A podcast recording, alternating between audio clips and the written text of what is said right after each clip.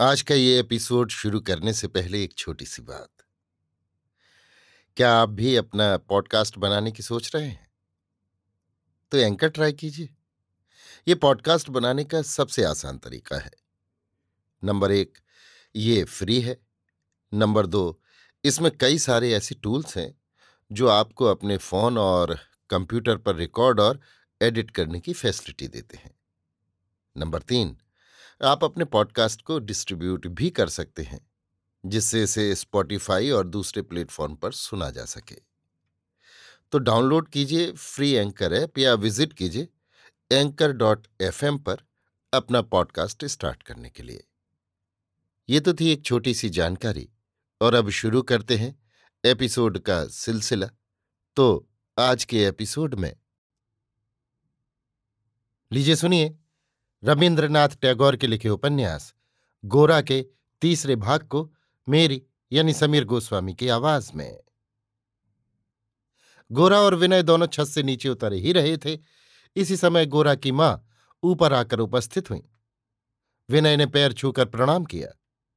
गोरा की माँ का नाम आनंदमयी था। वो एकहरी बदन की थी, लेकिन हाथ पैर गठे हुए थे। बाल कुछ पक गए थे, लेकिन अधिकांश बाल काले होने के कारण बाहर से देख नहीं पड़ते थे। एकाएक उन्हें देखने से जान पड़ता था, उनकी अवस्था चालीस साल से भी कम होगी। मुखमंडल अत्यंत सुकुमार था, नाक, ओठ ठोड़ी और मस्तक आदि देखने में भले मालूम होते थे। चेहरे में एक सफ़ाई और सतेज बुद्धि का भाव प्रतीत होता था।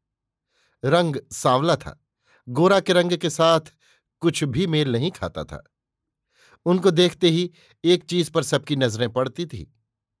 वो साड़ी के साथ ही शमीज पहने रहती थी।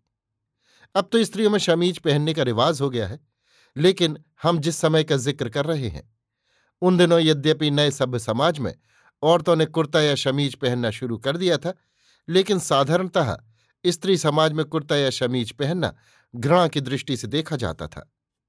प्रवीणा प्रौढ़ा गृहिणी इसको बिल्कुल ही क्रिस्तानी पहनावा कहा करती थी। आनंदमयी के स्वामी कृष्ण दयाल बाबू कमसरियट में नौकर थे।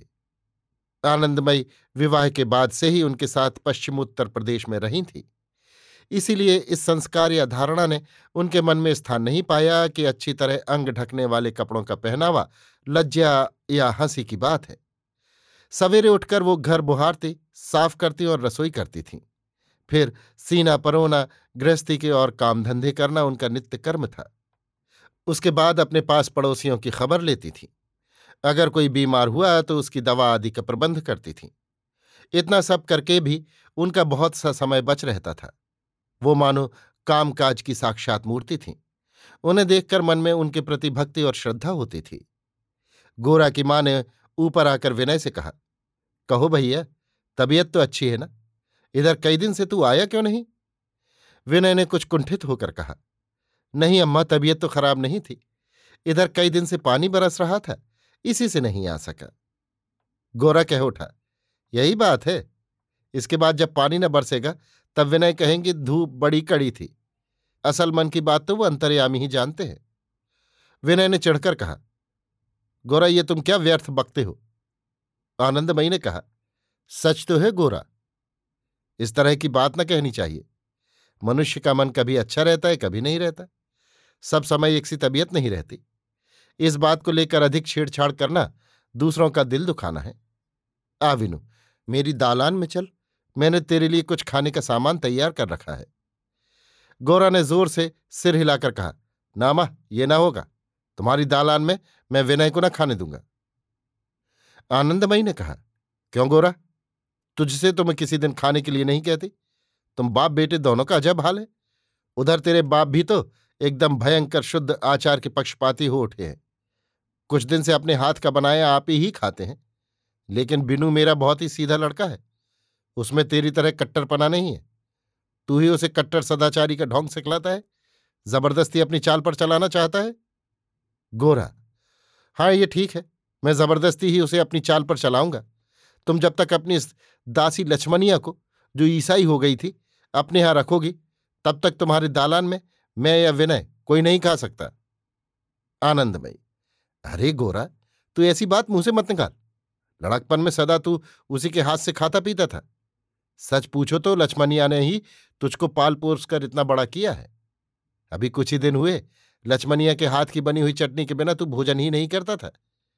बचपन में जब तेरे चेचक निकली थी तब लक्ष्मणिया ने जैसी सेवा करके तेरी जान बचाई है, उसे मैं कभी नहीं भूल सकती।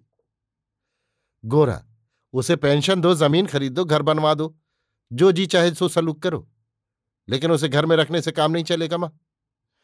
आनंदमयी, गोरा तो समझता है कि रुपए दे देने से सभी तरह के ऋणों से उद्धार हो जाता है? वो ना रुपए चाहती है, न ज़मीन चाहती है, न घर चाहती है। चाहती है केवल तुझे देखना, वो तुझे न देख पावेगी तो मर जाएगी। गोरा, तुम्हारी खुशी है उसे रखो, लेकिन विनय तुम्हारी दालान में नहीं खाने पावेगा।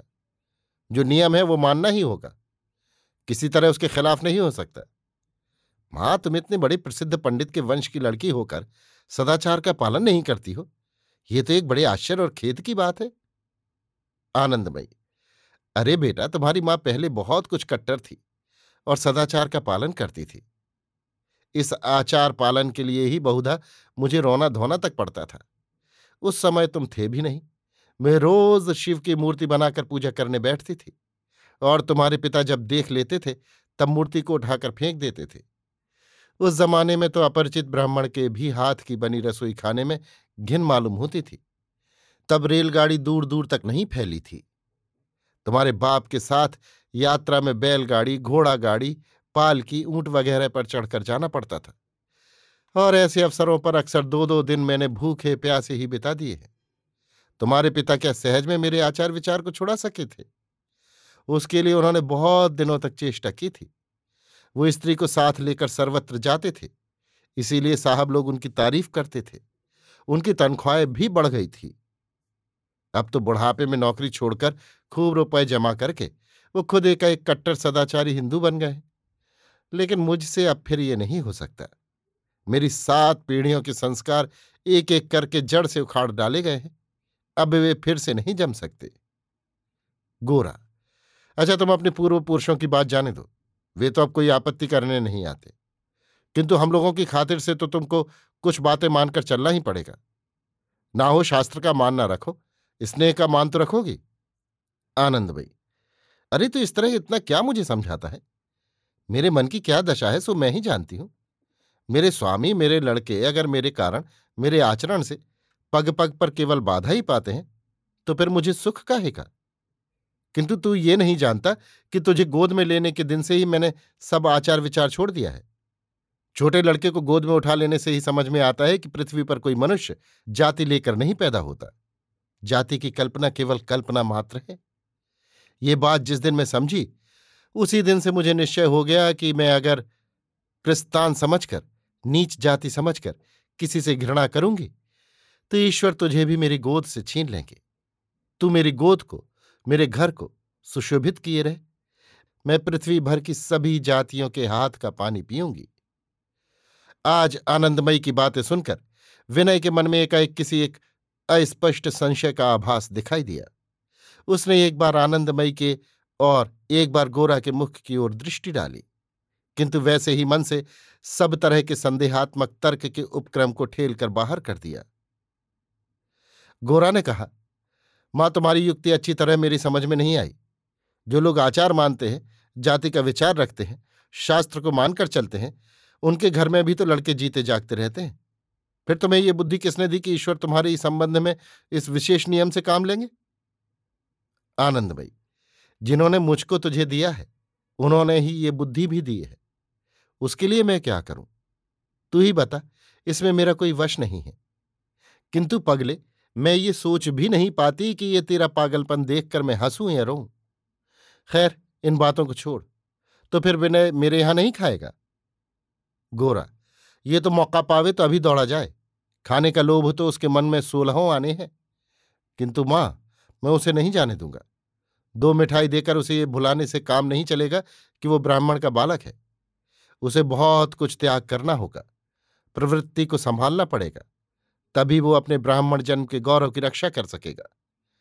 लेकिन अम्मा, तुम कुछ बुरा ना मानना, मैं तुम्हारे पैरों पड़ता हूँ। आनंदमयी मैं भला तेरी बात का बुरा मानूँगी, तू कहता क्या है? मगर ये मैं तुझसे कहे देती हूँ कि तू ये जो कुछ कर रहा है, उसके बारे में तुझे ज्ञान नहीं है।